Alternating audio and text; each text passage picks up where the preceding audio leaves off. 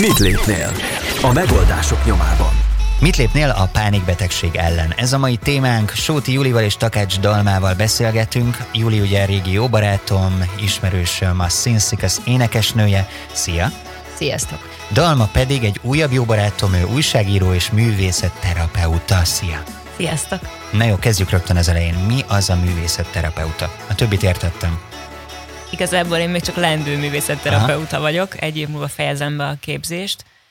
Mm, lényegében hasonló egy szimaterápiás folyamathoz, annyi a különbség, hogy a művészet eszköztárával dolgozunk, passzív, illetve aktív módon, vagy úgy, hogy művészetet fogyasztunk, vagy pedig mi magunk képzőművészeti alkotást készítünk, vagy esetleg biblioterápia, amikor irodalommal foglalkozunk, és ezeken keresztül történik egy mélyebb önismereti munka és ez neked jónak kell lenned abban a művészeti ágban, vagy igazából ez egy eszköz, amit használtok? Tehát olyan, hogy például lehet egy terápiás eszköz az, hogyha valaki főzöget, meg sütöget otthon, és mondjuk nem egy sztárszakács, de őt megnyugtatja, vagy, vagy neked mondjuk jónak kell lenned valamelyik művészeti ágban? Nagyon jó kérdés, mert egyáltalán nem. És egyébként uh-huh. ez egy nagyon gyakran felmerülő aggály sokak részéről, én is nagyon féltem tőle, de egyáltalán nem fontos Sőt, mindenkit arra biztatnék, hogy találjon valamit, amiben, amiben ő úgy érzi, hogy el tud mélyülni, legyen az a kötögetés, vagy bármi. És ki is mondtál egy kulcs gondolatot, hogy féltél tőle, ez a mai témánkhoz nagyon jól passzol. Kedves mit lépnél hallgatók, csak semmi pánik, ma megbeszélünk mindent, ami ezzel kapcsolatos, mert ha jól tudom és jól értesültem, akkor mind a ketten beleálltatok abba, hogy felvállaljátok azt, hogy ti pánikbetegséggel küzdötök. Ez mit akar?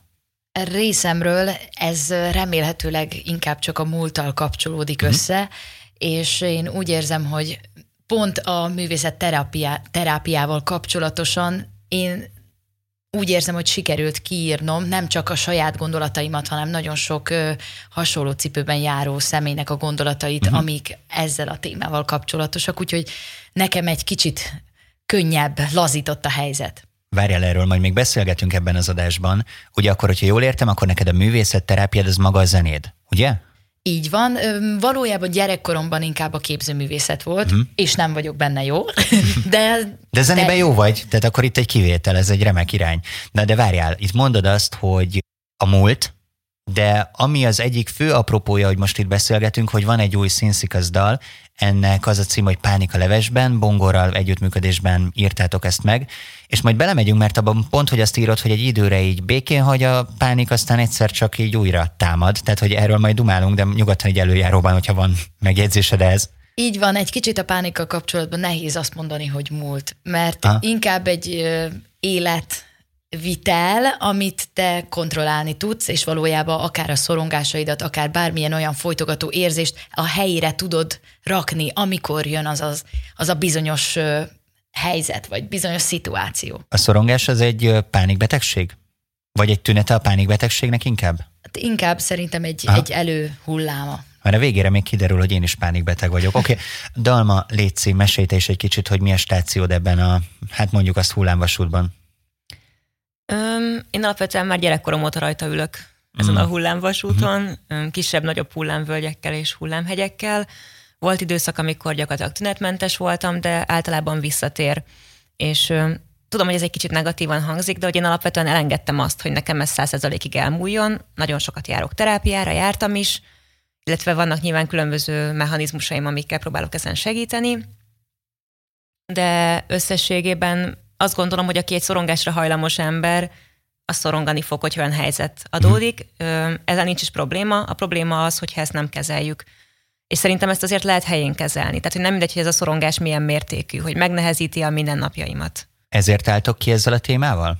Én igen. Így van, meg hát azért is, és szerintem azért is fontos, mert nem igazán kommunikálunk róla. Tehát, hogy amikor elkezdtük felhozni ezt a témát, mondjuk akár a társaságban, kiderült, hogy többen is vannak, mhm. akiknek uh-huh. hasonló problémáik vannak, és soha nem beszéltek róla, akár egy kis közösségben. Nagyon jó, amit most mondasz, és ezt ki is akartam emelni már itt a beszélgetésünk elején, hogy szerintem nagyon sokan küzdenek ezzel különböző mértékben, és ezért fontos róla beszélni, de hogy itt most nem arról van szó, hogy titeket fölállítalak egy pódiumra, és akkor mutogathatunk, hogy nézd már ők miben szenvednek, mint régen a cirkuszban a szakállas nőre nézve mondták az emberek a gondolataikat, hanem inkább arról volna szó, hogy megismerjük ezt a helyzetet, tudjunk rajta együtt gondolkodni, és bízom benne, hogy lesznek olyan hallgatóink, akik ebből épülni tudnak, illetve mi is épülünk majd ebből a beszélgetésből. Úgyhogy itt az ide, hogy belevágjunk. Az egyik barátom mondta, hogy kezdjük úgy az egészet, hogy én nagyon felhergellek titeket, és akkor megnézzük, hogy hogyan reagáltok erre, de én ezt nem választom, úgyhogy vigyük a kedvesebb oldalról. Mit lépnél a pánikbetegség ellen? Mit lépnél? Mit lépnél? És most következzen a podcast, ami minden oldalról körbejárja a témát. A kérdés csak az, hogy te mit lépnél? Mit lépnél? Haladjunk együtt lépésről lépésre, gondolkodj velünk és találj rá a saját válaszodra. Saját válaszodra. Mit lépnél? A megoldások nyomában. Aki az első lépést teszi, Rédül Ádám. Mit lépnél a pánikbetegség ellen? Ez a mai témánk, és itt van velem Sóti Júlia Szinszik, az énekesnője és Takács Dalma újságíró, művészetterapeuta. A mai napon sem abszolút választ keresünk, hanem inkább beszélgetünk a helyzetet átélő emberekkel, olyanokkal, akik mélyen benne vannak és ismerik ennek a tudományos hátterét is, és a tapasztalati hátterét is, és bízom abban, hogy majd te is, drága hallgató, közelebb jutsz a megoldáshoz azáltal, hogy beszélgetünk és együtt gondolkodsz velünk. No, hát akkor vágjunk bele. Mi ez a pánikbetegség? Nyilván ti erre már rágugliztatok, de lehet, hogy ennél messzebb is mentetek. Mikor definiáltátok ezt magatoknál, és milyen tünetekkel jár? Hú, hát szerintem 15-6 éves lehettem, amikor ez így körvonalazódott, hogy akkor ez most az. És tulajdonképpen nagyon hasonló tüneteket éltem át, mint amit bárhol lehet olvasni, és amiről bárki mesél. Uh-huh. Tipikus, nagyon erős halálfélelem, légszomj, melkasi szorítás, magas pulzus, tehát ilyen nagyon ijesztő Bocsánat, dolgok. néha belekérdezek majd, ezek Értem. szituációkban jöttek elő, vagy akár olyan alkalmakkor is, amikor igazából nem volt mihez kötni, tehát nem voltál mondjuk egy vizsga előtt, vagy nem tudom, hanem egészen egyszerűen csak úgy, úgy előtört azt gondolom, hogy pont az különböztetje meg, meg, különbözteti meg egymástól a pánikbetegséget, illetve azt, hogy valakinek vannak pánikrohamai, hogy ö, amikor pánikrohamaid vannak, csak akkor általában van ennek egy kiváltó oka, egy, egy trauma, egy vizsgahelyzet, ahogy mondtad, vagy bármilyen stresszes uh-huh. szituáció. Nálam azért lett ez végül pánikbetegségnek diagnosztizálva, mert hogy nagyon so, egy idő után már egyáltalán nem kötődött semmihez, hanem sétáltam egy verőfényes napon, verőfényes napsütésben az utcán, és jött. Mm akkor ezek szerint neked ez egy ilyen önmagad határainak átlépése, és meghalás önmagadnak, hogy most itt vagy egy ilyen beszélgetésben, mert ez mondjuk pont egy stresszor. Értem én, hogy magától is előjön, de hogy gyakorlatilag most léptél egyet a veszély irányába. Mikrofonok, kamerák. Nem, nem mondom, hogy ez egy komfortos helyzet, Aha. de most már azért egészen más 27 évesen, mint amilyen volt 15-16 évesen. Tehát, hogy nagyon-nagyon sokat foglalkoztam ezzel, és pont azzal, hogy tágítom a komfortzónámat, és hogy próbálok beleállni olyan helyzetekbe, amik stresszesek lehetnek, azt hiszem, hogy segítek is ezen hosszú távon. Ez egy jó vonal, erre majd még kitérünk, hogy lépni kell a tűz irányába. De Juli, kérlek te is meséld el, hogy te ezt először mikor és hogy diagnosztizáltad magadnál? Nálam is hasonlóan, mint ahogy nagyon sok embernél hasonló volt a helyzet, hogy én maximálisan meggyőződ, meg voltam győződve róla, hogy valószínű, hogy most egy szívinfarktus következik. Hmm.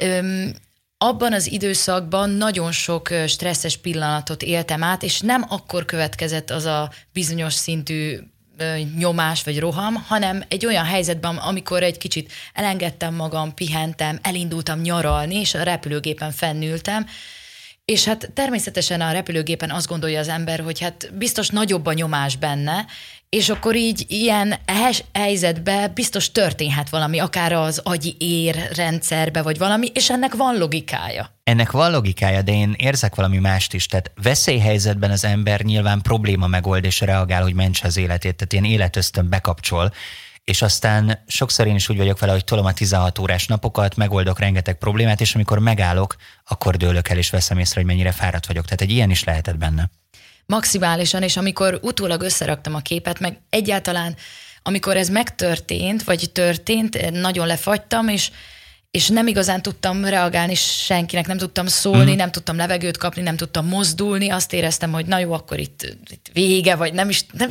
nem értettem, pedig még nem is tudom, hát fiatal lány voltam, és nem, mintha most nem lennék, de hogy tényleg hát egy, már régebben volt, rég, régebben történt, és de úgy voltam vele, hogy hát végül is végigpörgött, hogy a nagytatámnak volt szívinfarktusa, és akkor hát ez lehetséges, hogy valami összekapcsolódás, és leszállt a gép, leszálltak a, az utasok, és utána, amikor én is megnyugodtam annyira, hogy, hogy akkor le tudtam szállni, úgy voltam vele, hogy hát lehet, hogy akkor hazafelé a repülőn ismét ez meg fog történni, vagy, vagy nem, nem tudtam mi, minek vélni ezt az egész helyzetet, amíg nem, az egyik barátom nem mondta, hogy ja, hát nekem már évek óta van, ne félj tőle, hát ez így megtörténik, hmm. és hasonlók, és akkor kezdtem el fölfogni, hogy hát úristen, akkor egy csomó embert érint. Igen. Sokkal neked, többet. Neked is így 16 éves korod környéké jött elő, vagy korábban? Nem, ne, én már 20, 20, 20 éves voltam, amikor pontosan nem tudom megmondani, hogy, De hogy érdekes, hány éves hogy voltam. semmiből. Tehát, hogy akkor már azért kialakult nagyjából a személyiséged. Így van, a személyiségem kialakult, és, és előtte is voltak olyan szorongó pillanatok, amikor éreztem bizonyos dolgokat, viszont nagyon érdekes, hogy nekem a párkapcsolatomban a páromnak jött ki ez, sokkal intenzívebben. Mm és, és most egy, egy ilyen lappangó helyzetben van, viszont végignéztem azt, hogy milyen, milyen mellette lenni ebben a helyzetben is. Hm. Azon kezdtem el gondolkozni, amikor készültem erre a beszélgetésre, hogy vajon a pánikbetegség az egy olyan dolog-e, amit a felgyorsult életünk hoz magával. Tehát, hogy vajon a régi embereknek is volt, csak nem diagnosztizálták, vagy egy picit arról van szó, hogy ez egy mai probléma, mert tényleg már annyira gyorsan élünk, és annyi mindent csinálunk, és folyamatosan körbevesz minket egy digitális ingercsomag, gyakorlatilag kiléptünk a küszöbre, és többen potyannak bele a pánikbetegségbe, mint korábban. Ezt hogy látjátok? Szerintem igenis és nem is. Hm? Egyrésztről azt gondolom, hogy régebben is ugyanennyi pánikbeteg volt, csak olyan szinten nem volt ez az egész téma, hiszen még napjainkban is egyfolytában szembesülünk vele, hogy ez egy tabú, egy kellemetlen dolog, amivel, amiről nem illik beszélni, ami, ami, amitől más vagy, amit szégyelni kell, nagyon sok szégyenérzet társul hozzá. Mm-hmm. Hogyha kimondod, hogy te pánikbeteg vagy, vagy esetleg pszichológushoz vagy pszichiáterhez jársz, akkor nagyon sokszor van olyan reakció, hogy te így őrült vagy, vagy valami bajod van, mm-hmm. vagy mhm. hogy így félnünk kéne tőle. Ráadásul, hogyha megtudod, hogy pánikbeteg vagy, akkor csak még jobban ráhergeled magad, tehát Persze. ez egy ilyen önmagát kergető macska. Persze, na és hogy azt gondolom, hogy a mi generációnk már Igen hogy azt gondolom, hogy a mi generációnk már sokkal nyíltabban beszél alapvetően minden ö, típusú szorongásról, vagy minden típusú másságról, hogyha annak nevezzük, de még mindig tabu Na most akkor ezek után a nagyszüleink hogyan beszéltek volna erről, Aha. amikor náluk még arról sem volt szabad beszélni, hogy nem tudom, a lányok menstruálnak. Hmm. Tehát... Így van, így van, ez mondjuk teljes mértékben így van. Értem, és egyébként ez meg valahol lehet egy pozitív hozománya ennek a mai digitális világnak, mert valószínűleg azért beszélünk bátrabban magunkról, mert egy csomó felület van, ahol ezt megtehetjük, illetve sokan vannak, akik ezt elkezdték, és húzzák magukkal a többieket. Értem, azon kezdtem gondolkozni, hogy amikor diagnosztizálja magát a pánikbeteg, akkor vajon ez még mélyebbre taszítja-e, vagy, vagy tényleg az van, hogy segítséget keres és segítséget kér? Ez nálatok hogy volt?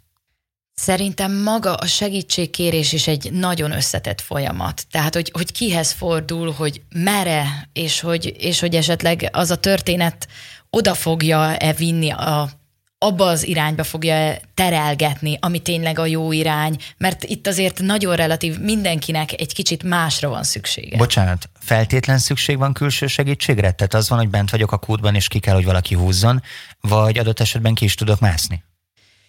Ez attól is függ, hogy milyen mély a kút. Aha. Tehát, hogyha a kút mondjuk nem annyira mély, és még látod a fényt, akkor lehetséges, hogy nagyon sok ö, kommunikációval, baráti segítséggel, és én mindig ezt mondom, hogy régebben mondták, hogy minek, régebben se volt mindenkinek szüksége pszichológusra. Hát igen, de lehet, hogy mondjuk sokkal kisebb társaságban sokkal mélyebben kommunikáltak mm. dolgokról, bár amúgy nem hiszem, de hogy, hogy, hogy, hogyha vannak megfelelő barátaid, akik nyíltan tudnak erről, akár bármilyen szituációba számíthatsz rájuk, és akár, hogyha arról van szó, hogy éjszaka, és bizonyos olyan helyzetekben, mondjuk nagyon sok esetben előjön az emberekben, amikor mennek egy, egy buliba. És akkor mondod a társaságnak, bent ültök az autóba, utaztok már egy órája a buli helyszínére, hogy figyeljetek, az a helyzet, hogy én azt érzem, hogy haza kell indulnom. És akkor ott áll a társaság, hogy jó, akkor a barátaid vagyunk, jó, akkor most menjünk haza mi is. Mert hmm. neked és az a poén a történetben, hogy nem látszik, hogy bajod van. Tehát, hogy ez nem egy olyan dolog, hogy most akkor elkezdek rángatózni, és akkor persze vannak, tehát, hogy vannak bizonyos szintek, hogy, hogy ki hogy jön ki, de ez nem egy, ez egy belső folyamat. Annyira durva, és ez mind-mind olaj a tűzre, mert hogy alapból pánikbeteg vagy, és akkor mindig jön egy újabb locsantás, vagy fröccsentés, és akkor még rosszabb. Értem, de hogy van a személyes történetetekben ez? Neked a barátodnak volt ilyen, szóval gondolom, hogy akkor beszélgettél vele róla. Próbáltad eleinte elásni, hogy nem is olyan nagy dolog, mert mondtad azt, hogy azt a tanácsot kaptad, hogy hát ez nekem is van, megvan, vagy, vagy mentél tovább, hogy akkor kéne megoldás? Nekem jelentkezett először, és utána jelentkezett neki, milyen szép történet, de az az igazság, hogy igen, nagyon sokan úgy állnak hozzá, hogy hát igen, nekem is van, neked is van, akkor valójában próbáljuk meg kezelni, kommunikáljunk róla, és, és próbáljuk meg ezt helyre rakni, de nem mindenki fordul mondjuk kifejezetten én is találtam egy, egy szakembert, aki tudott nekem segíteni, és de nem ugyanazt a szakembert találtuk. Tehát mindenkinek egy kicsit másra volt Tehát szüksége. akkor te nem próbáltad elásni? Nem igazán lehet ezt elásni. Mm.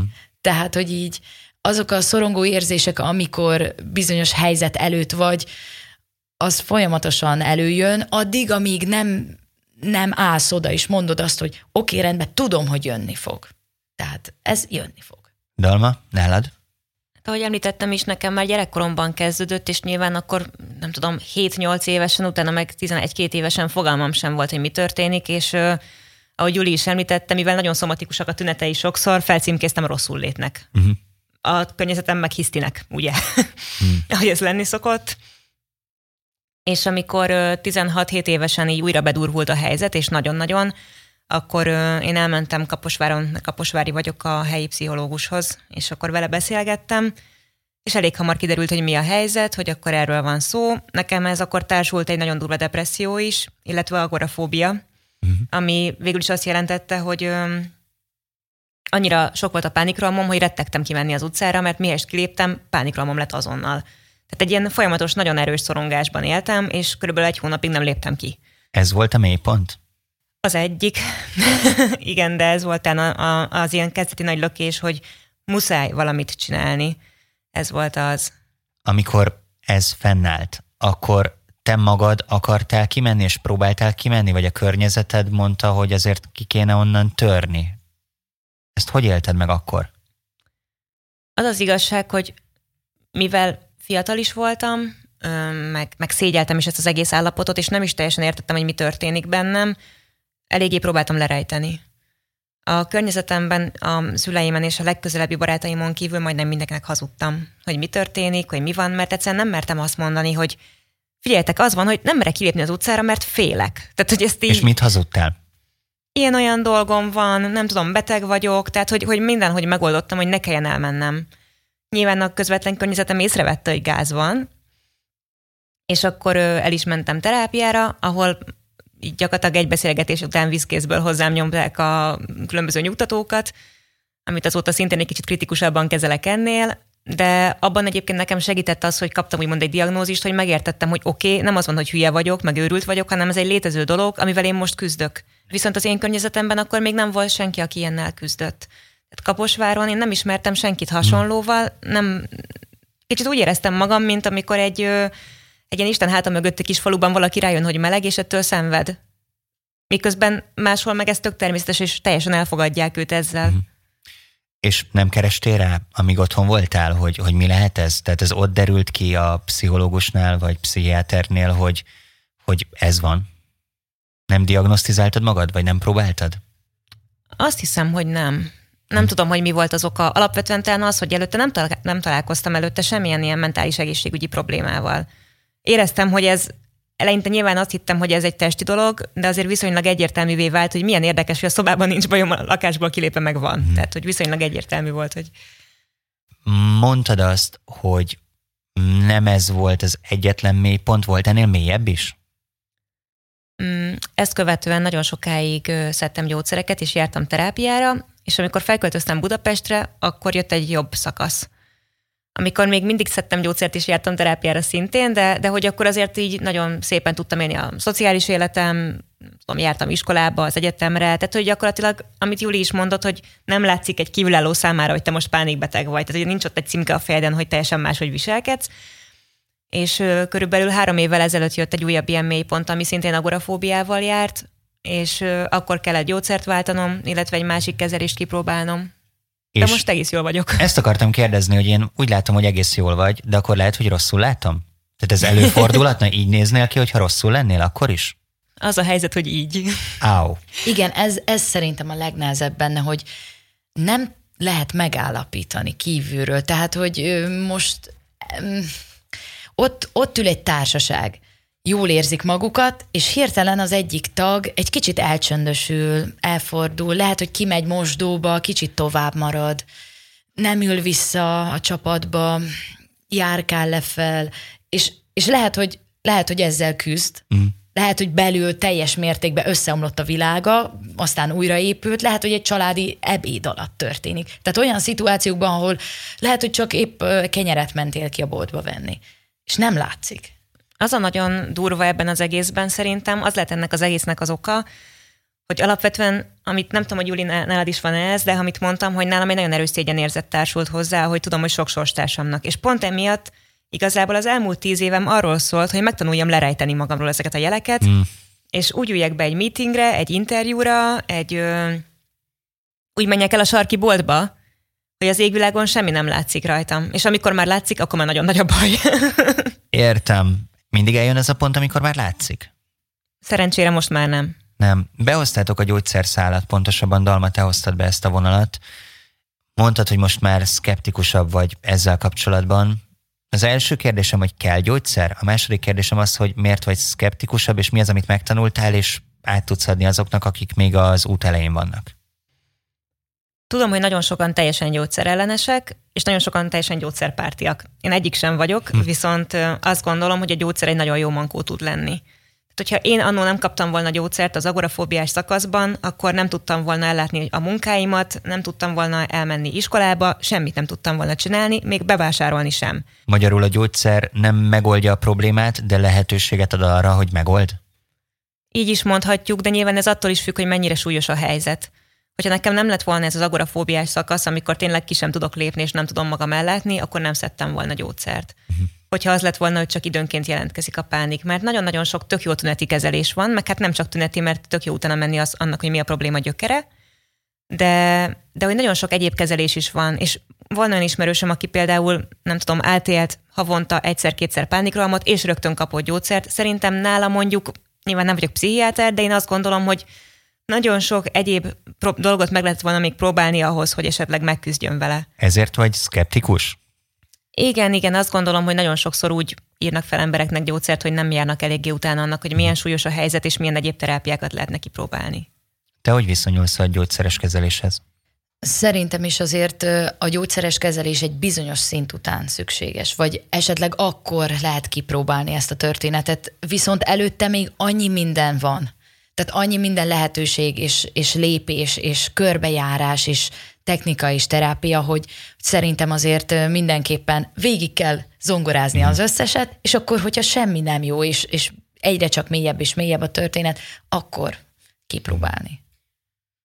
Azért vannak emberek, illetve én magam is közéjük tartozom, akiknek megmenti az életét a gyógyszer egy ponton. Tehát, hogy ellene sem akarok beszélni. Abszolút értem az irányt, és tetszik az, amit mondasz. Én például, hogyha behozhatom a személyes szállamat, én hívő keresztény vagyok, ez nekem nagyon fontos. Istenre szeretném, és igyekszem alapozni az életemet. És nem egyszer megkaptam, itt a COVID-19-el kapcsolatban is, amikor az oltásról írtam, hogy itt vagyok, és éppen oltanak, vagy beszéltem róla a műsorban, hogy na akkor most milyen keresztény vagy, hogy nem bízol Istenben?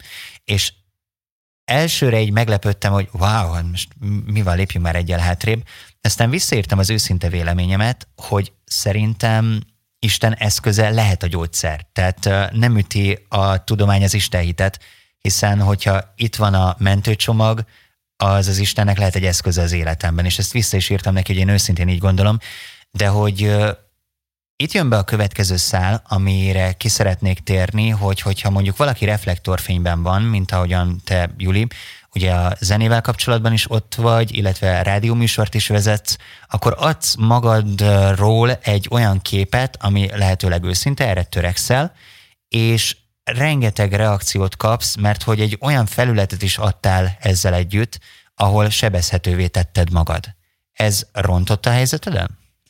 Hát ez semmiképpen nem segít. Olyan kommentek jönnek, de tényleg? Így van, így van. E, ez egy külön, külön világ, ami, ami a, a vélemények harcában zajlik, és hát igen, ez nagyon kemény dió, viszont az az igazság, hogy ez a történet bennem például nem kifejezetten kapcsolódott.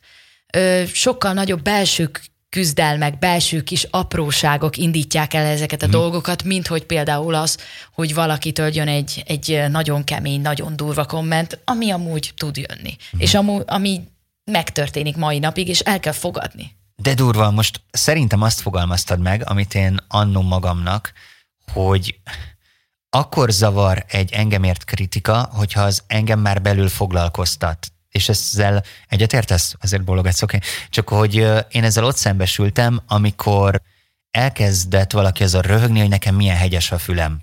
És hát elkezdtem én is röhögni rajta, mert hogy őszinte legyek, baromira nem érdekel.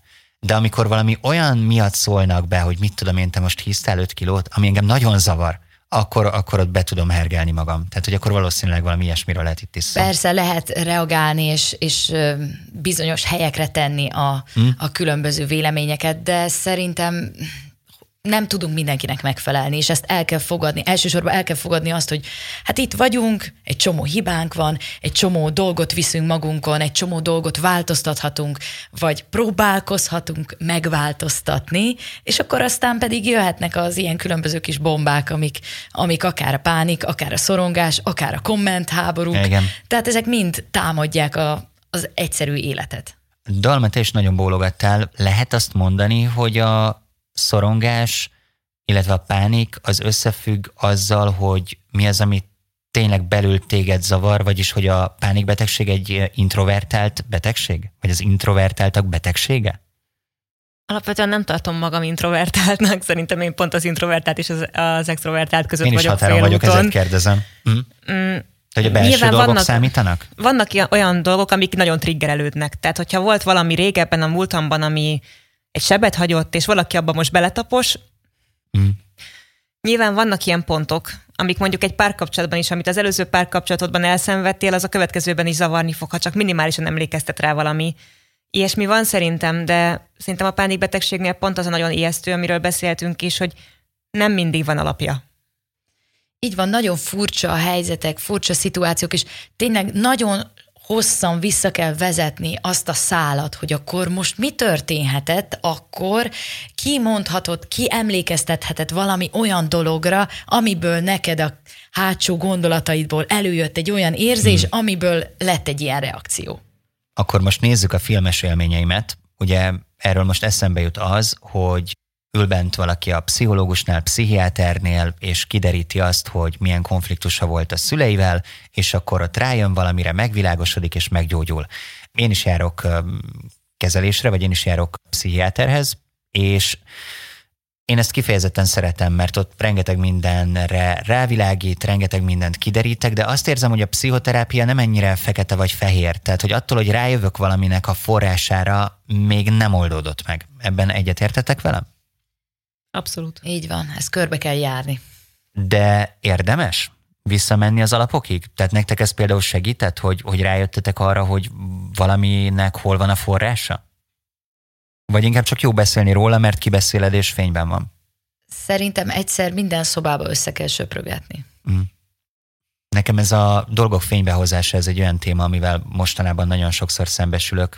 Azt érzem, és arról beszélgetek sokakkal, hogyha nem tartom titokban a dolgokat, hanem kihozom a világosba, és elmondom másoknak, akkor ez nekem is egy könnyebbség, mert sokszor kiderül az, hogy például ti most előjöttek ezzel a témával, lehet, hogy amíg nem mondtátok ki, addig izgultatok, hogy mi lesz rá a reakció, aztán elmondjátok, és most itt beszélgetünk róla, és totálisan normálisnak tartom azt, hogy erről beszélünk, és felnézek rátok, hogy ezzel küzdötök, és fel is vállaljátok. Tehát lehet, hogy ez a fénybehozás egy kulcs lehet ez van egy elég jó sztorim.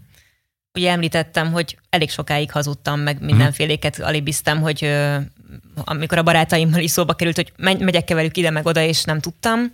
És amikor felköltöztem Budapestre, akkor már azért jó sok éve küzdöttem ezzel az egész helyzettel, és az akkori barátommal és az ő baráti társaságával elmentünk a Vidám Parkba. Ó. Oh.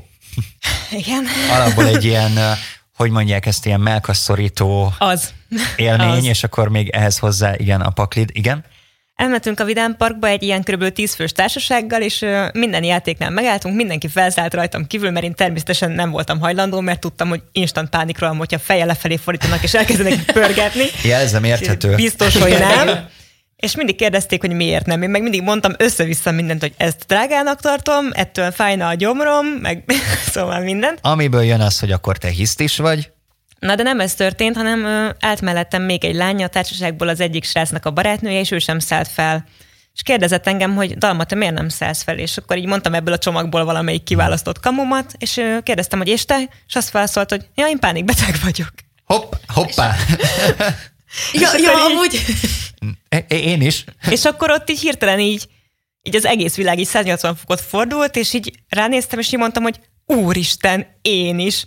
És ő megmondta, hogy ja, oké. Okay. Annyira természetesen hmm. kezelte, hogy minden megváltozott, és akkor ott eldöntöttem, hogy jó, akkor ezt nem fogom tabuként kezelni, és elkezdtem felvállalni nagyon sok helyzetben. Nem mindig volt rá jó reakció. Továbbra sem, de mondjuk sokkal több volt a jó, mint amitől féltem. Két kérdés és aztán Júli, kérlek mondd el, ami most eszedbe jutott.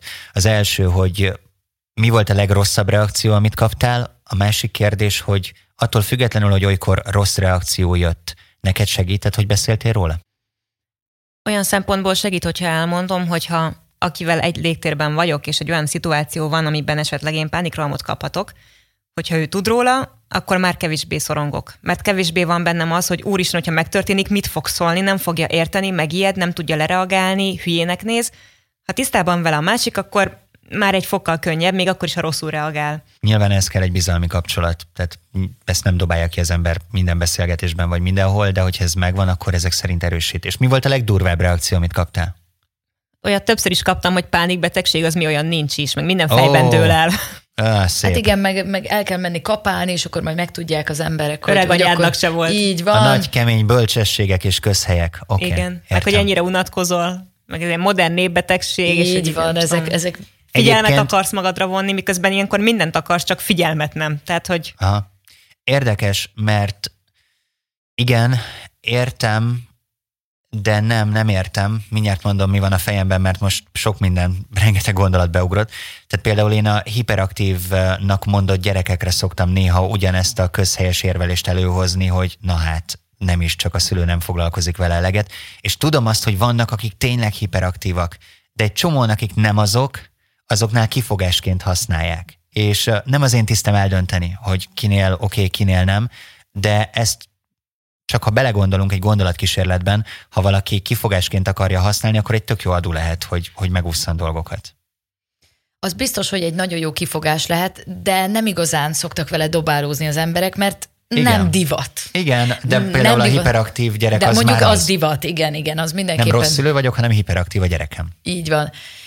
Hát én nem mondom, hogy nagyon rossz lenne, hogyha eljutnánk addig, hogy ez már divat lenne erről egyáltalán beszélni, viszont egyelőre még ott tart a történet, hogy nagyon nehéz szerintem erről érdemben kommunikálni, akár csak egy kisebb közösségben, mert nagyon összeütköznek a vélemények. Pont, pont ebből kifolyólag, hogy ilyen nincs, ezt kitalálod, ugyan már, tehát, hogy annyira, annyira szélsőségesek e, az erről való gondolatok is, hogy, hogy azáltal még rosszabbul érzi magát az ember, hogy jó, akkor nem kellett volna fölhoznom most, szé- és még intenz, intenzívebb lesz a szégyenérzet. És ez a szégyenérzet, ez nagyon nagy karakter. Egyébként... Szégyenkultúránkban, igen. Azt mindenképpen szerettem volna hozzáfűzni, hogy szerintem az is egy nagyon nagy probléma itt a divat-nem divat kapcsán, hogy az emberek azt hiszik, hogy posztjuk eldönteni valakiről, aki mentális egészségügyi problémával küzd, hogy jogos a gondja, vagy nem jogos a gondja. Tehát, hogy, hogy alapvetően ugye hmm. szokott lenni ez, hogy azok a fiatalok, akik, vagy nem csak fiatalok, bármilyen generáció, aki mondjuk öngyilkossággal fenyegetőzik, vagy ö, csinál valamit, ami ember végül nem hal bele, de mégis csak egy szuicid hajlam, nagyon sokszor mondják rájuk, hogy á, ez csak figyelemfelkeltés. És igen, lehet, hogy csak figyelemfelkeltés, de valamit üzen. És aki azt mondja, hogy ő valamivel küzd, hogy ő valamitől szenved, akárhogy is fejezi ki, legyen szó arról, hogy nem tudom, a pszichiátrián van szerencsétlen lekötözve, vagy arról, hogy csak otthon, nem tudom, küzd magával, igenis figyelmet érdemel ezen a ponton, szerintem. Ti eljutottatok valaha az öngyilkosság gondolatáig? Én nem. Én sem jutottam el az öngyilkosságig, mert úgy gondolom, hogy egészen addig, amíg valaki szeret, addig, addig ez a világ legönzőbb dolga, de olyan volt, amikor azt éreztem, hogy most legszívesebben feladnám. Uh-huh. Júli, elmondtad, ami eszedbe jutott, mert így láttam a kis villanykörtét a fejed felett felvillanni, és nem akarom belét folytani. Igen, a szégyenérzet és az e köré épített dolgok azok, amik szerintem egy hatalmas nagy szakadékot építenek a úgymond elszenvedő, tehát akár közénk és, és a többiek közé, mert egyszerűen az van, hogy én nagyon szívesen, vagy például bizonyos szituációkban, akár, tehát mondok egy konkrét példát, ott vagyok egy fesztiválon, előtte felléptem. Mindenki szeretne oda jönni, egy kicsit beszélgetni, mert egy családias, nagyon kellemes vajdasági fesztiválon vagyunk, uh-huh. és én pedig azt érzem, hogy most emberek közé semmiképpen, és és elindul egy ilyen dolog, hogy, hogy akkor most jobb, jobb lenne azt mondani, hogy figyeljetek, nem érzem jól magam, rosszul vagyok, vagy nem tudom, mi történik bennem, de, de ezt most nem tudom megcsinálni. És akkor végül bevállalom azt, hogy jó, oké, rendben, ott maradok a fesztiválon, és akkor járkálok egy kicsit, és kapaszkodok a barátom kezébe annyira, mint hogyha nem tudom, el akarnának tőle lopni, és jönnek oda az emberek, és nem tudom lereagálni rendesen. Nagyon értem, és ez egyébként a szégyen alapú kultúra egyik fő problémája. Egy korábbi Mit lépnél epizódban ezzel foglalkoztam, hogy ha érdekel valakit mélyebben a téma, akkor nyugodtan keresse vissza és hallgassa meg. Szerintem egy nagyon klassz beszélgetés volt. Viszont maradva most a pánikbetegségnél, a COVID-19 helyzete, a pandémiás állapotok, a bezártság hogyan érintette a ti személyes állapototokat? Nem jött vissza a félelem, hogy bezártság van, és akkor otthon kell lenni, és akkor jaj, nem mi lesz, hogyha visszaesek oda, amikor otthon kellett lennem, mert nem mertem kimenni? Jogos a kérdés, és igen. Mm, nekem alapvetően otthon bezárva lenni ebből a szempontból komfortos. De ez egy hamis komfort, hiszen ugye nagyon sokszor attól félek, amikor el kell mennem, és emberek között kell lennem, és nem tudom, meetingen kell lennem, tehát hogy ezek a, ezek a nehéz, meg számomra emberpróbáló helyzetek, ami azért érdekes, mert közben meg imádok koncertekre járni például. Mm, tehát, hogy vannak ilyen érdekes ambivalenciák. De igen, felmerült bennem az, hogyha nagyon megszokom, hogy ide be vagyok zárva, hogy, hogy nem kell kimozdulnom, akkor mi lesz? És én pont ezért fogadtam örökbe két éve egy kutyát, hogy mm-hmm. ezt még véletlenül se tehessem meg, és igenis ki kelljen mennem. Úgyhogy szerencsére inkább pont, hogy feltöltöttem egy kicsit, mert ettől függetlenül nem tett jót ez a Covid szerintem senkinek a karanténhelyzet, meg a bezártság, meg az összezártság. De szerencsére nekem nem súlyosbította a helyzetemet. Nyilván rengeteg terhet rakott ránk, és rengeteg tragédián kellett átesnünk, de Juli, mintha te a pozitív oldalát láttad volna ennek, vagy így a, az interjú megkezdése előtt azt hiszem azt mondtad, hogy te most meg vagy könnyebbülve? Igen, egy kicsit azt mondtam, amikor utaztam ide fel, hogy minden egyes pillanatban, mert mindenkinek más szituációban jön ki.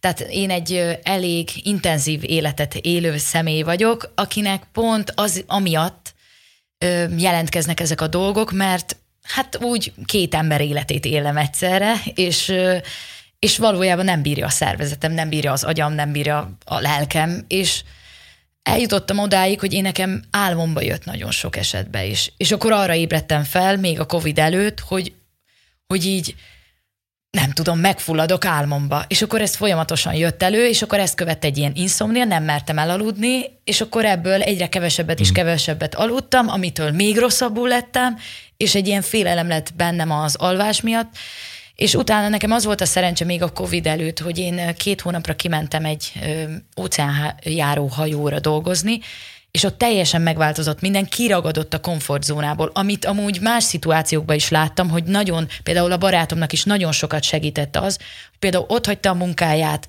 és elment önkénteskedni, kiszakadt a komfortzónájából, kiszakadt az addigi életéből, és egy csomó minden új gondolat elindult benne, és, és kipróbálhatta magát az előző saját maga által felépített előítéletektől hmm. egy kicsit távolabb vagy mentesebben, és én miután hazajöttem a hajóról, utána jött a Covid, és ez az egész nyomás, ami előtte rajtam volt, ez enyhült természetesen, és csak a, a zenélés része egy kicsit elcsendesült, és akkor maradt csak a rádió, és így egy ilyen hát egy kicsit így, inkább ilyen lazább életet éltem, és én ezért érzem azt, hogy most egy kicsit úgy, úgy tiszta lappal indulok. És akkor nem tartasz attól, hogy oké, okay, most nyílik a világ, megyünk megint a szakadék széle felé? Betartok.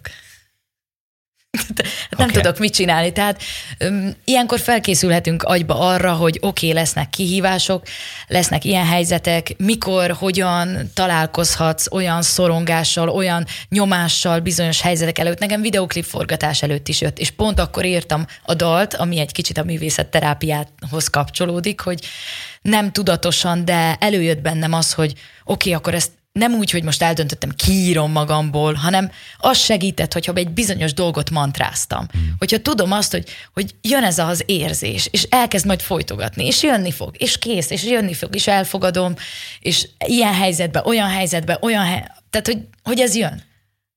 Annyira érdekes, hogy mindketten ugyanarról beszéltek, de valahogy én azt látom, hogy Dalma nálad az a helyzet simán előfordult, hogy, hogy nem volt indikátor, de jelentkezett az érzés, ezt te is elmondtad, Júli, nálad meg mintha indikátorok generálnák. Én is inkább ezzel tudok személyesen talán azonosulni.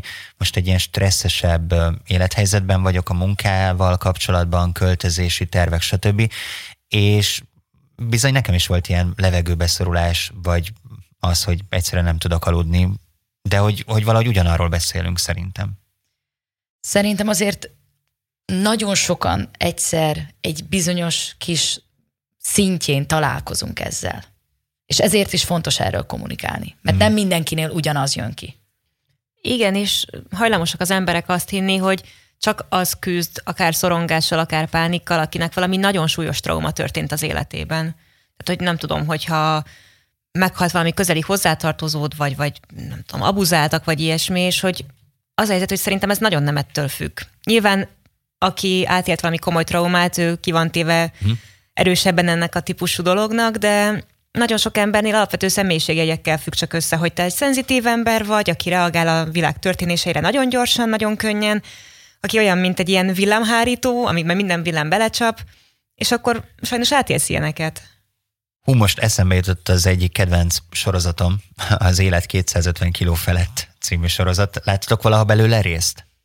Én láttam már a reklámját, és, és láttam talán egy, egy pár percet. Oké, okay, két mondatban annyiról van szó, hogy segítenek túlsúlyos, kórosan elhízott embereknek lefogyni, és ott mindig elmondják így az életüket, a sztoriaikat, és ott mindig előjönnek ilyen hát abuzálások, vagy, vagy olyan történetek, amik, amikkel hát nagyon nem cserélne az ember.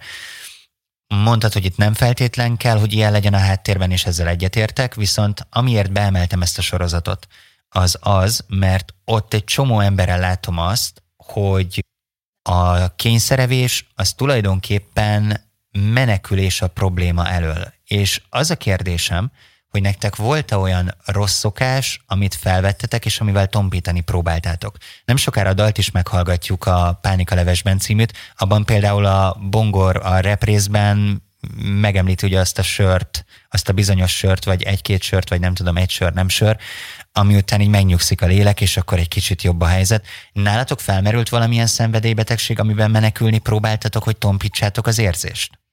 Nem tudom, neked mi a tapasztalatod, de nekem az, hogy fokozza. Fokozza? Aha. Igen, fokozza. Nekem is ez, és abstinens vagyok öt éve emiatt. Komolyan emiatt? Tehát, hogy nem akarod magadat olyan helyzetbe hozni. Mm-hmm.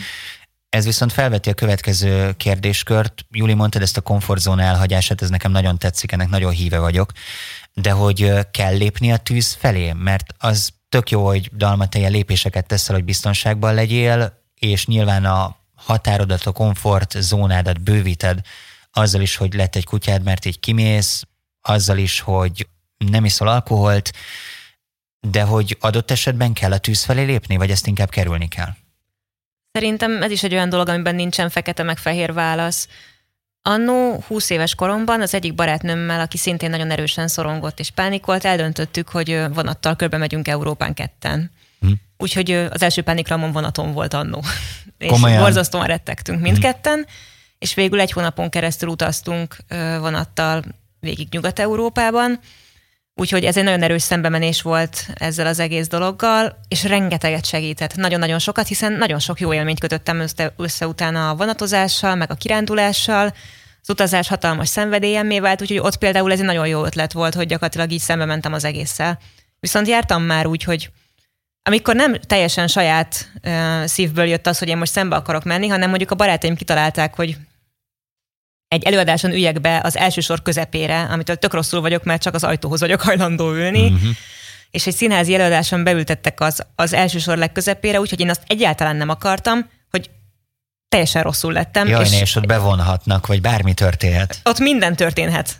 Meg eleve mindenki látja, hogy én ott rosszul vagyok, tehát hogy ez szörnyű egyszerűen. És hogy mivel az nem az én személyes motivációmból történt, nem én akartam odaülni, hanem más döntött úgy, hogy engem majd a saját módszereivel kimozdít a komfortzónámból, hozzáteszem jó szándékkal, nagyon nem működött. Szóval azt gondolom, hogy ezt így az embernek belül kell éreznie.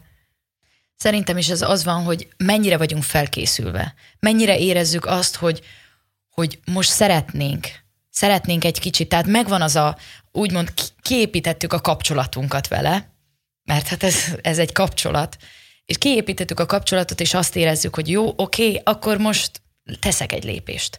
Ezt érzi az ember, ezt nem, nem lehet egy ilyen külső nyomásra, hogy akkor oda kell menned. Arra emlékeztek, és ha igen, akkor meséljetek el kérlek, hogy mi volt a legutóbbi olyan lépés, amit megtettetek tudatosan, hogy jobban legyetek? Nekem a dalírás. Hm. Azt hiszem, hogy nekem az, amikor most februárban túlestem egy szakításon, ami elég rosszul viselt, és nagyon-nagyon nehezen vagyok az egyedül léttel.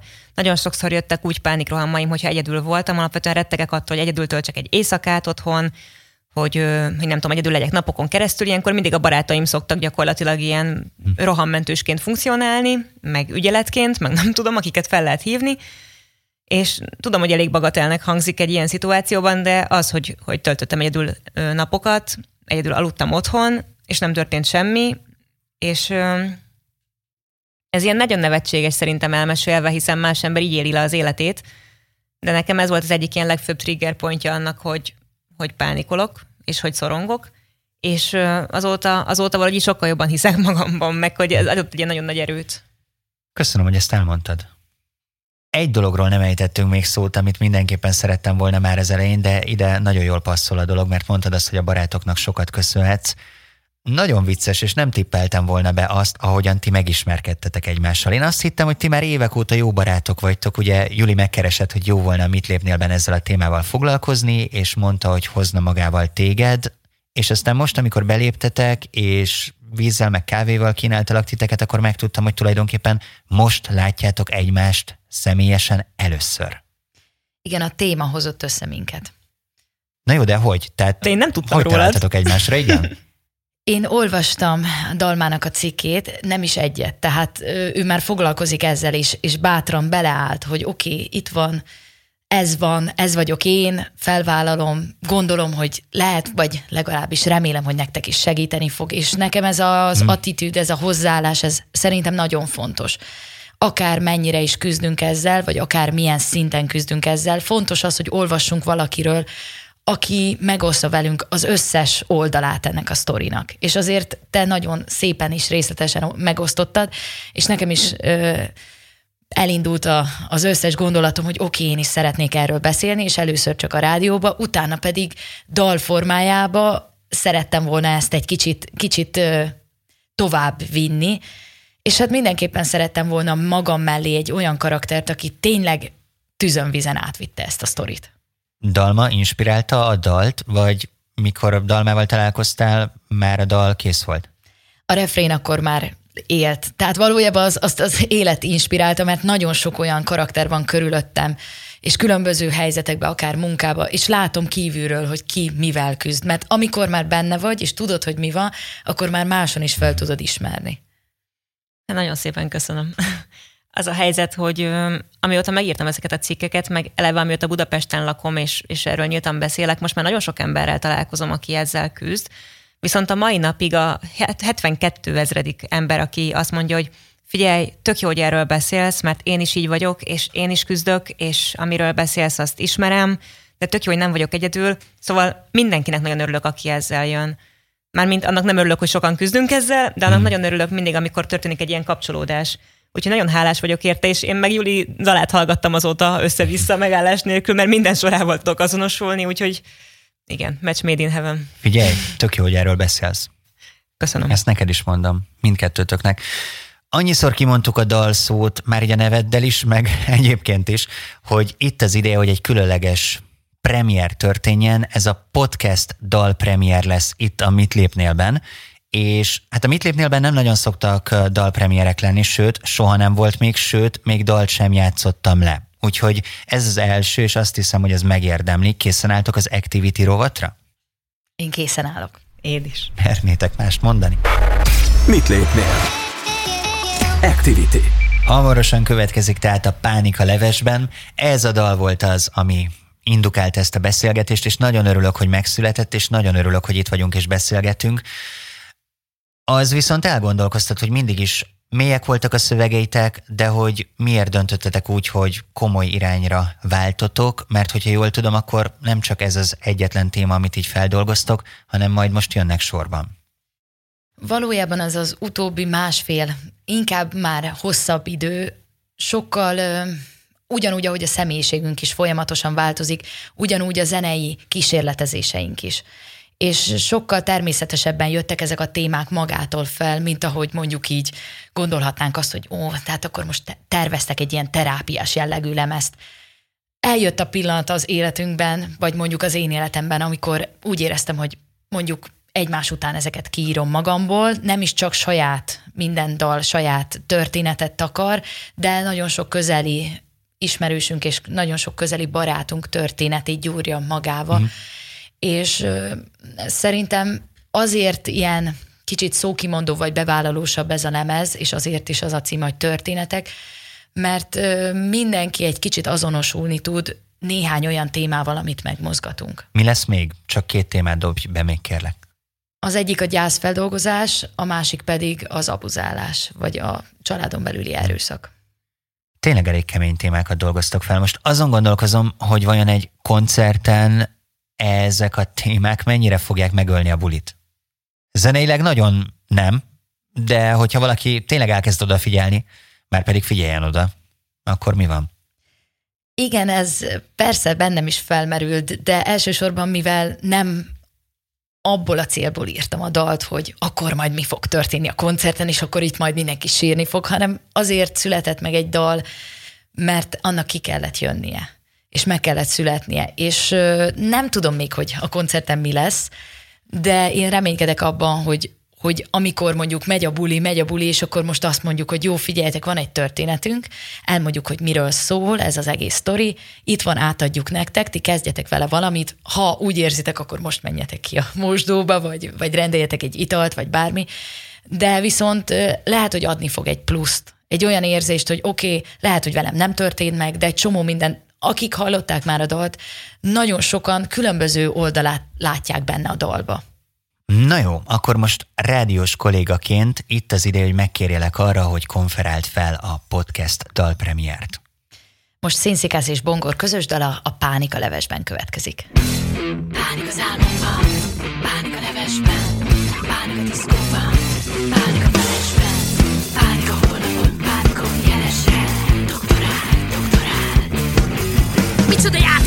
kidob egy nevetés mellé pánikot. Ajándék, a szívritmus feledő folytó állapot. De várj még, hiszen úgy teszel, mintha semmi sem történt volna a torkodon Agad szálka, mint a lidérce tánca a fesztivál kordonon Néha szellem, akár hónapokra is nyaralni megy És végre csak mi ketten maradhatunk Ami biztos bennem az agy és a szív. Elfelejtem, hogy újra visszatér És hát dőlök a vidámságba Mint a rab, akit végre megsimogott a fény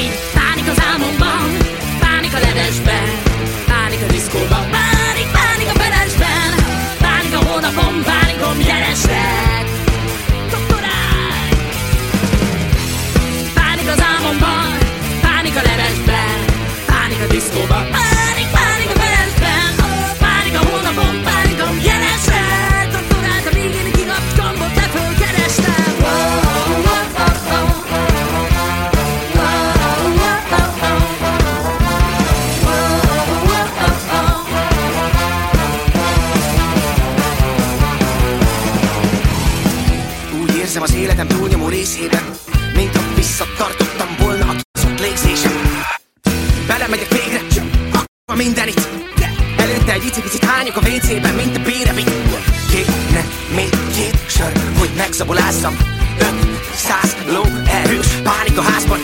Úgy még sose volt, hogy valahogy ne lett volna Kivéve most. Sehogy se volt, sehogy se volt, sehogy se volt ez a fél óra. Pánik az álmomban, pánik a levesben Pánik a diszkóban, pánik, pánik a felesben Pánik a hónapon, pánikom jelesre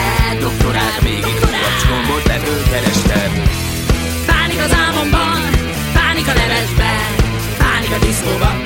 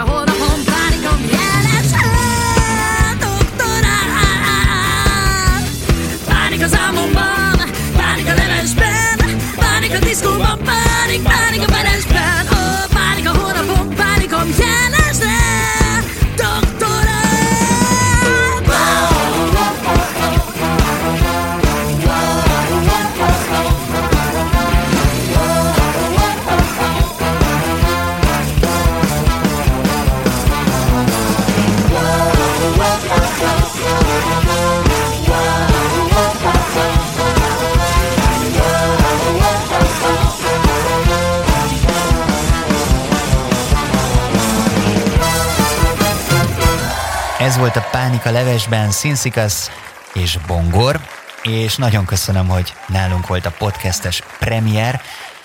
Én jegyzeteltem. Nagyon sok mindent kiírtam, mert hát vagy. nyilván itt a szövegre érdemes fókuszálni, de először csak egy apró észrevétel, nem tudom, hogy ennek van-e tudományos megfontoltsága. Először feltűnt, hogy mennyire nincsen térben a hangod, tehát hogy mennyire nincsenek rajta vízhangok, effektek, stb. Először furcsáltam, hiányoltam, másodszor szerettem, harmadszor imádtam, de miért van így? Ez okkal, vagy csak, vagy csak így alakult? Nekem van egy ilyen igényem, hogy, hogy én nem szeretem a túl sok vízhangot a saját hangomon. És akkor én így először csak így egy csökkentgettem, csökkentgettem, és akkor addig, hogy jó, le- esetleg még egy kicsit kevesebb. Még De várjál, kicsit. akkor ebben nincsen ilyen irodalmi elemzés, amiket én mindig imádtam, hogy valószínűleg arról van szó, hogy őszintén kiálltál, elmondod azt, ami, ami te vagy, kicsit ilyen pucéran, és akkor nincsenek rajta a sallangok, meg minden más, hanem, hanem őszintén is szól, nem csak az üzenet az. Vagy ezt én belemagyaráztam? Ne, belemagyaráztad, de okay. amúgy ez, ez a történet. Tehát, hogy tényleg erről szól. A hangzás szempontjából nem kifejezetten ezen gondolkodtunk, de valójában összekapcsolódik. Amúgy a többiek a bandában mit gondolnak arról, hogy ilyen mélyebb témákat érint most a csapat? Ők is mélyen gondolkodnak, vagy egyszerűen csak elfogadták, hogy Juli ilyet szeretne? Hát mindenképpen ők is szeretik, hogy ilyen dolgokkal foglalkozunk, és azért van olyan próbán is, hogy például jön egy olyan dal, ami egy kicsit megrázóbb, és akkor mondja, hogy mondja a gitárosunk, hogy ú, hát én most úgy érzem, hogy rá kell, hogy úgy csak mondjuk ez a dal előtt, mert, mert na, ez, amikor ilyen dolgokkal foglalkozunk, akkor azért rájuk is ez hatással van. Ha már activity rovat, akkor egy kis aktivitásra buzdítalak titeket is. Nem elég az, hogy csak úgy berakjuk a tracket, nem lehet ennyivel ezt megúszni. Viszont nem fogunk szöveget elemezni, de kiszedtem pár mondatot, amivel én nagyon sokat foglalkoztam, amin én gondolkodtam. És Dalma, kíváncsi vagyok arra, hogy neked erről mi jut eszedbe, mire asszociálsz, utána pedig megnézzük majd, hogy mit gondolt a költő. Micsoda játék, kidob egy nevet, és mellé egy pánikot. Neked erről mi jön elő? Leginkább az, hogy gyakorlatilag, fú, ez nagyon csúnya fog hangzani, de hogy a pánik nem válogat. Te hogy látod? Így van, tehát teljesen független attól, hogy ki hogyan él, vagy mit mutat kifelé. Ez Tehát benne van, hogy te ezt a csomagot kaptad, neked ezzel kell együtt élned, és nem választhattál. Talán egyrésztről igen, másrésztről meg nyilván azért te sokkal komplexebb ennél, mint hogy milyen csomagot kapsz, és mivel élsz együtt, és hogyan tudsz azon változtatni, de tény és való, amit Juli mondott most, hogy nem, nem attól függ, hogy pánikbeteg leszel-e, vagy nem csak pánikbeteg, hanem szorongó, vagy, vagy bármilyen depressziós, vagy bármi egyéb ö, ilyen jellegű problémád lesz, nem attól függ, hogy fantasztikus család nevelt fel, és rengeteg pénzetek van otthon. Tehát, hogy ez mm-hmm. egy... Mhm. Világos. Most ezt két részről szedtem, két kép. A szívritmust feledő folytó állapot, vagy torkodon akadt szálka. Ezeket jól ismerjük mindannyian, igen. Így van, ez, ez hozzá kapcsolódik. Ha megvannak az előjelek, akkor meg lehet még állítani? Tehát most már így ilyen rutinnal is ismerve magadat, jobb vagy abban, hogy az a szálka, mikor már ugye elkezd csiklandozni, akkor odébb kerüljön? Tízből hétszer. Nekem már igen. Juli? Igen. Az egyik kedvencem, hiszen úgy teszel, mintha semmi sem történt volna. Ez az, amiről már rengeteget beszéltünk és meséltél. Van még hozzá valami kommentárod, vagy menjek tovább, mert ezt kitárgyaltuk? Mármint, hogy a magam részéről, hogy én úgy teszek, uh-huh. mintha velem semmi sem történt volna? Azt hiszem, hogy erről nagyjából mindent elmondunk, igen. Szerintem itt merül fel az a, az a dolog, hogy, hogy ha minél befogadóbb a közösség, és mondjuk a társadalom arra, hogy erről beszéljünk, akkor mi sem fogjuk ennyire elnyomni, vagy, vagy senki nem fogja annyira feszülten, szorongóan, szégyenérzetbe eltil, tehát hogy, uh-huh. hogy eltitkolni. Néha szellem akár hónapokra is nyaralni megy. Ugye úgy kezdtük, és ígértem, hogy ez visszatérünk, hogy Juli, te azt mondtad, hogy te most rendben vagy, de jól érzem azt, hogy ez egy időzített bomba? Bizonyos szempontból időzített bomba, tény és való, viszont azt gondolom, hogy ha minél több tapasztalata van ebben az embernek, meg minél többet jár terápiára, meg minél erősebb az önismerete, azért fel lehet erre készülni annyira, hogy legalább már lásd, hogy ott egy bomba, ami akár robbanhat is. És itt van ez a mondat, hogy, és ez az utolsó, elfelejtem, hogy újra visszatér, és hátra dőlök. Nem lehet, hogy te most ebben az állapotban vagy, Juli? De örülök neki, hogy most ebben az állapotban vagyok, és szerintem ezt is el kell fogadni, hogy akkor most, most akkor jó. Nehéz, amúgy ezt is nehéz. Tehát, hogyha ha jó, akkor is nehéz, mert nehéz elfogadni, hogy úristen, akkor, és mi van, hogyha akkor visszajön, és, és akkor majd itt kopog, és, és majd minden megváltozik. De hát igen, meg is változhat, és lehet jó is. Azt még mindenképpen ide szerettem volna emelni, hogy nagyon klassz a klip, egy animált klip készült hozzá, és ebből, ami nekem megmaradt, az a zuhanás életérzés. Ez a zuhanás, ez szerintem mindent leír, amiről ma beszélünk. Ez a ti elképzelésetek és kérésetek volt, vagy a csapatnak kiadtátok, hogy tessék itt a dal, és mit láttok bele?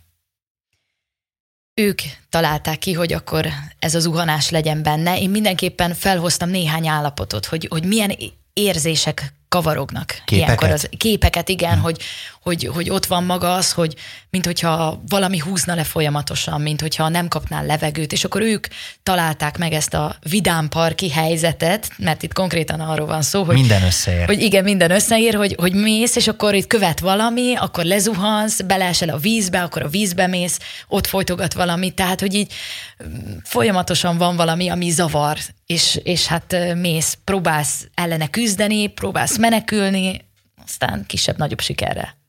A csapat nevét kérlek még említsd meg, hogy őket is kiemeljük, teljes legyen a kép. Hippikor stúdió készítette, és ez két fiatal fiúból áll, Virág Péter és Kelemen Roli, ők a csapat tagjai, és hát azt kell tudni róluk, hogy ők is vajdaságiak, és megkerestek, hogy na hát akkor nagyon szeretnénk veletek együtt dolgozni, csináljunk valami nagyon jót.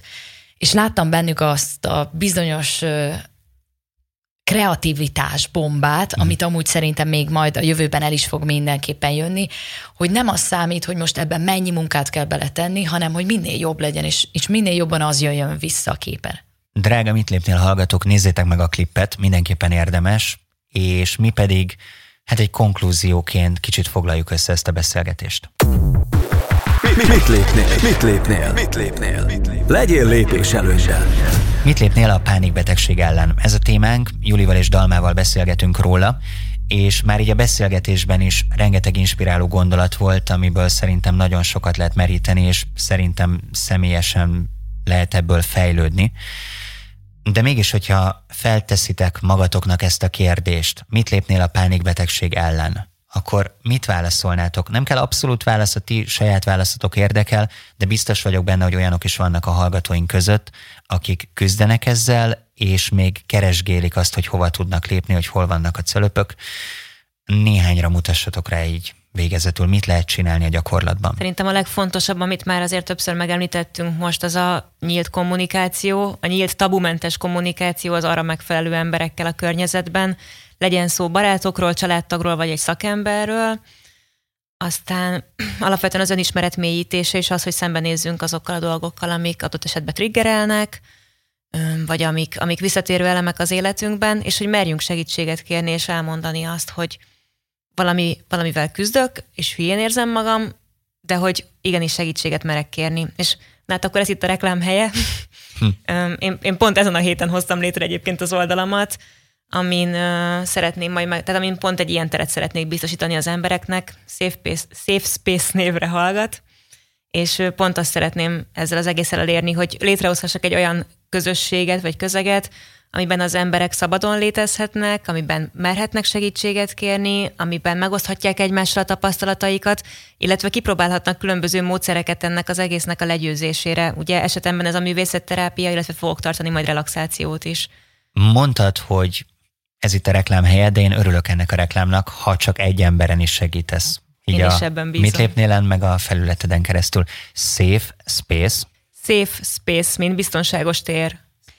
Szerintem nagyon fontos az, hogy néha tudjunk nemet mondani.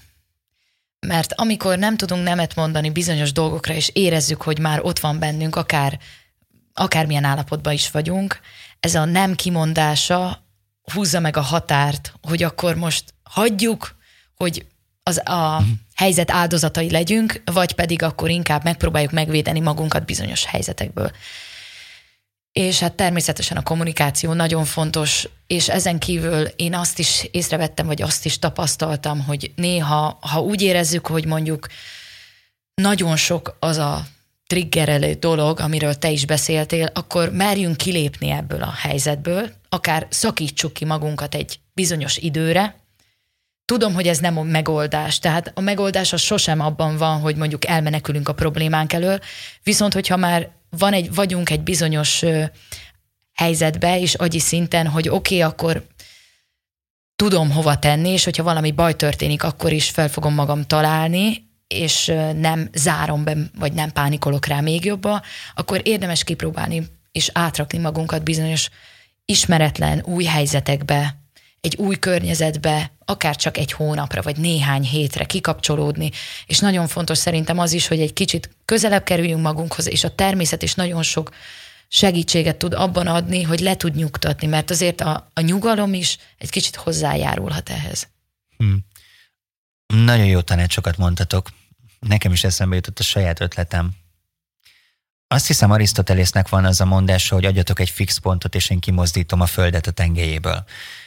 Nekem például nagyon sokat segít a hitem. Szerintetek így könnyebb dolgom van? Tehát, hogy tudok valamihez fordulni, tudok valakihez fordulni, aki kvázi rajtam kívülálló nálam hatalmasabb.